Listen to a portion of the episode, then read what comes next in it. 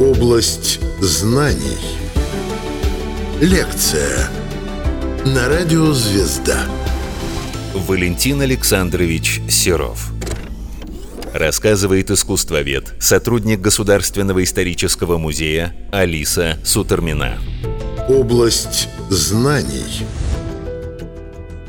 Когда идет речь об интересных биографиях известных людей, например, художников, мы порой сталкиваемся с очень тяжелыми и трагическими судьбами. Однако сегодня мне бы хотелось с вами поговорить о биографии не столь уж печальный и трагичный, но тем не менее очень интересный и примечательный, о биографии знаменитого русского портретиста рубежа 19-20 веков Валентина Александровича Серова. Серов родился в 1865 году в Санкт-Петербурге в творческой семье. Его отец – композитор Александр Николаевич Серов, его мать – Валентина Семеновна Серова, первая в России профессиональная женщина-композитор. Однако своего отца сам Валентин Александрович практически практически не запомнил, потому что отец ушел из жизни, когда Серов был еще совсем маленький. Он начинает жить с матерью, однако все-таки первая женщина-композитор хотела больше развиваться не как мать семейства, а как профессионал. И поэтому она уезжает в Мюнхен, продолжает свое музыкальное образование, а самого маленького Валентина Александровича отдает жить в коммуну. То есть он, можно сказать, э, первое время своей жизни провел среди незнакомых ему чужих чужих людей. Затем все-таки Валентина Семеновна забирает Серова к себе, и он начинает с ней очень много переезжать по различным городам и даже странам. В то же время у Серова очень рано, буквально в 6-7 лет, проявляется интерес к рисованию. Он создает свои первые зарисовки. Поначалу это изображение животных, это изображение пейзажей, и Валентина Семеновна показала эти произведения знаменитому скульптору Марку Антокольскому. Антокольский, хотя сам сам не был живописцем, а был скульптором, все-таки сразу заметил талант у юноши и посоветовал Валентине Семеновне отдать его на обучение и никому иному, а самому Илье Ефимовичу Репину, одному из величайших русских художников. И вот так в 1874 году Серов вместе со своей матерью приезжают в Париж, где в то время и живет Репин. Начинает девятилетний Серов учиться у Ильи Ефимовича. А сразу же великий учитель пришел в восторг от своего маленького ученика. Репин оставил воспоминания о том, что Серов становился как будто бы лет на 10 старше, как только брал в руки карандаш, что он полностью преображался из маленького ребенка в настоящего взрослого профессионального художника. И, как писал Репин, он наслаждался зарождением Геркулеса в живописи. В подростковом возрасте Серов продолжает учиться у Репина и вместе с ним приезжает в Абрамцево. Абрамцево место силы для многих художников рубежа 19-20 веков, знаменитое имение Савы Мамонтова. И тогда как раз у Серова в возрасте 13-15 лет появляются первые известные карандашные портреты. Есть еще любопытная история о том, как как раз в то же время Репин изобразил Серова, своего ученика, а талантливый ученик нарисовал карандашом портрет своего великого учителя. И по всеобщему признанию юноша обошел своего своего учителя и создал портрет гораздо более высокий по уровню исполнения, чем у Репина. И интересно, что именно в этот период, в подростковом возрасте, встречает Серов и свою будущую единственную жену, свою любовь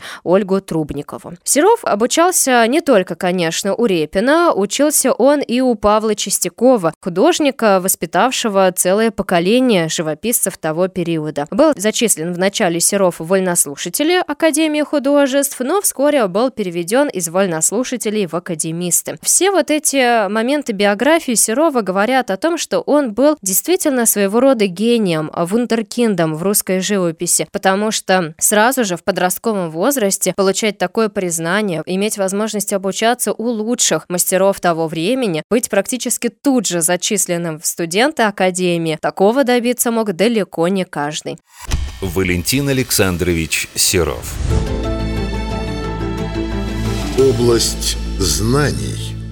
Правда, обучение в академии талантливый Серов не закончил. Он забрал оттуда документы и позже писал, что оценил там лишь мнение одного только Павла Чистякова. В 1887 году Валентин Серов, которому было на тот момент всего лишь 22 года, создает свое самое известное произведение – картину «Девочка с персиками». Произведение было написано в том же самом Абрамцево и изображена на этом портрете Вера Мамонтова, дочь самого мецената. Причем идея этой картины пришла Серову в голову совершенно случайно. Он просто увидел, как однажды августовским днем Вера забежала в гостиную, взяла персик со стола и тут же рядышком присела за стол, чтобы его отведать. И как раз тогда Серов понял, что из этой сцены он может сделать очень интересную картину, пропитанную светом, воздухом, ощущением сиюминутности, мгновения. Возможно, все эти идеи вам уже напомнили идеи художников-импрессионистов, которые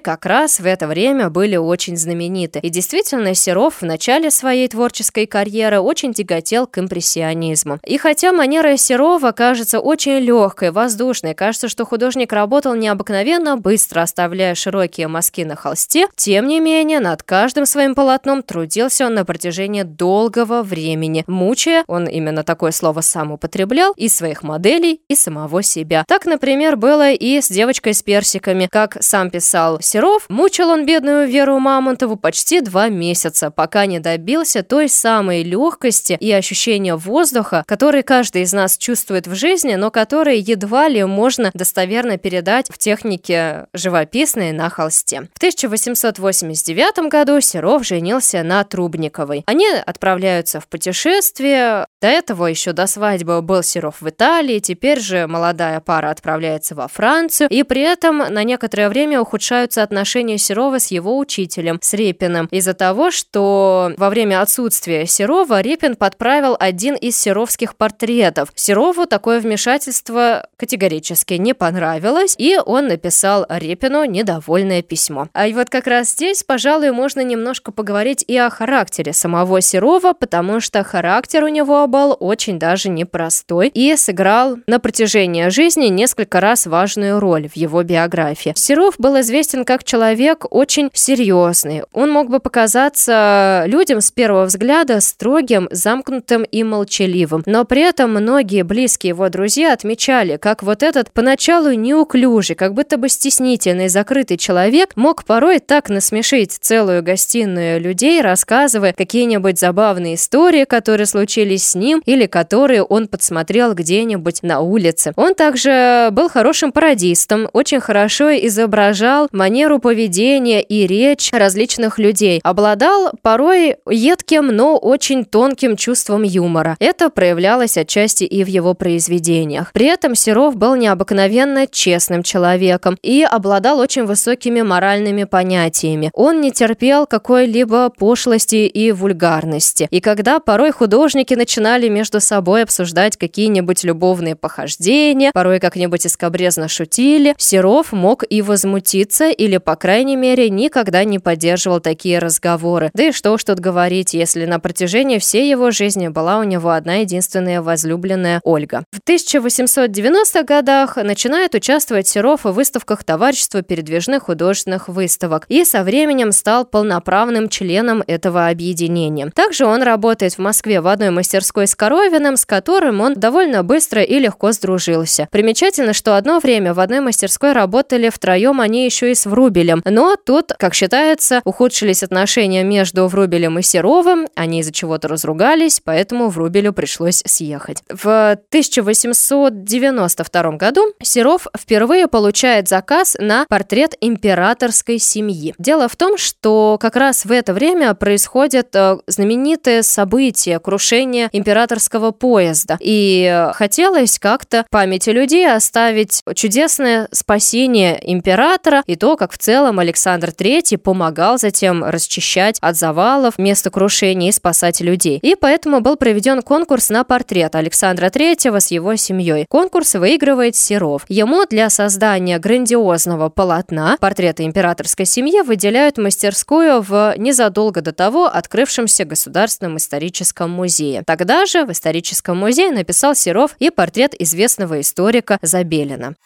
Валентин Александрович Серов. Область знаний – 1897 году начинает Серов преподавать в Московском училище живописи, ваяния и зодчества и становится одним из лучших преподавателей за всю историю этого учебного заведения. Причем любопытно, что сам Серов поначалу отказывался от должности преподавателя, ссылаясь на то, что он не любит кого-либо чему-то учить, но, как оказалось, именно ему было суждено воспитать целое поколение художников, в том числе авангардных, начала 20-го столетия. Подводя некий итог, этапу жизни Серова в конце XIX века следует сказать, что он в тот период не прошел мимо ни одного художественного объединения. Как я уже говорила, он входил в товарищество передвижных художественных выставок. Помимо этого, ему было присвоено звание академика живописи, а также он практически с самого момента основания входит в объединение вокруг журнала «Мир искусства». Таким образом, действительно, он проявил себя с самых разных сторон и поучаствовал в самых важных магистральных течениях русской художественной жизни того периода. В 1900 году Серов написал один из самых известных портретов Николая II. В целом, к тому моменту Серов создал уже целый ряд портретов не только императоров, но и членов императорской семьи. Но конкретно вот эта картина была уникальной и необычна, потому что здесь Серов показал Николая II таким, каким еще не осмеливался его представить на полотне ни один художник. Как писал Коровин про эту картину, Серов а, уловил и запечатлел на полотне мягкость, интеллигентность и вместе с тем слабость императора. По сути, Серов стал практически придворным художником, хотя самому ему такое положение не очень нравилось. Но в 1901 году Серов прекратил навсегда работать для Российского императорского дома. Дело в том, что он писал очередной портрет Николая II, и тогда в его работу вмешалась императрица Александра Федоровна. Она предложила внести некоторые корректировки в само портрет портретное изображение государя. Серов буквально вспылил. Он протянул государыне палитру, кисти и сказал «Может, вы сами исправите, ваше императорское величество?» Конечно, такая фраза от художника самой императрицы была просто нонсенсом. Пришлось самому императору Николаю II извиняться за Серова перед своей супругой, и хотя сам Николай II все равно продолжал относиться к Серову более чем благоприятно, Валентин Александрович сказал, что больше никогда на эту семью он работать не будет. Причем он сказал это даже не им лично, а передал через своего товарища Сергея Павловича Дягилева.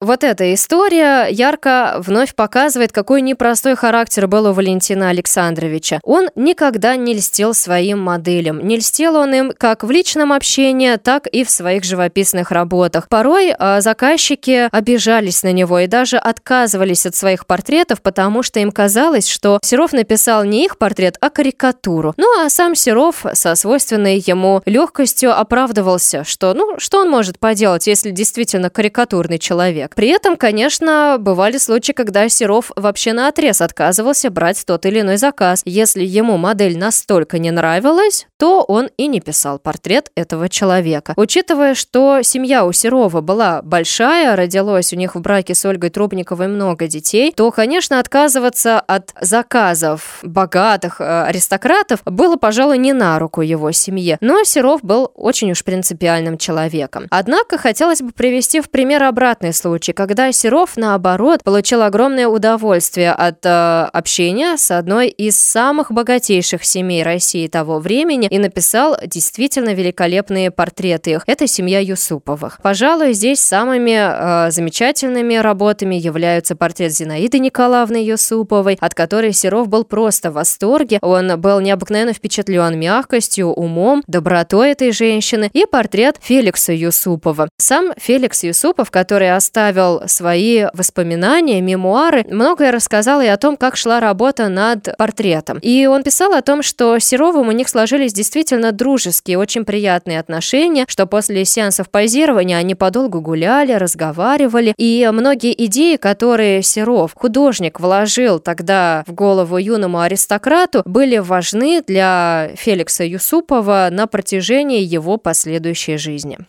Валентин Александрович Серов. Область знаний.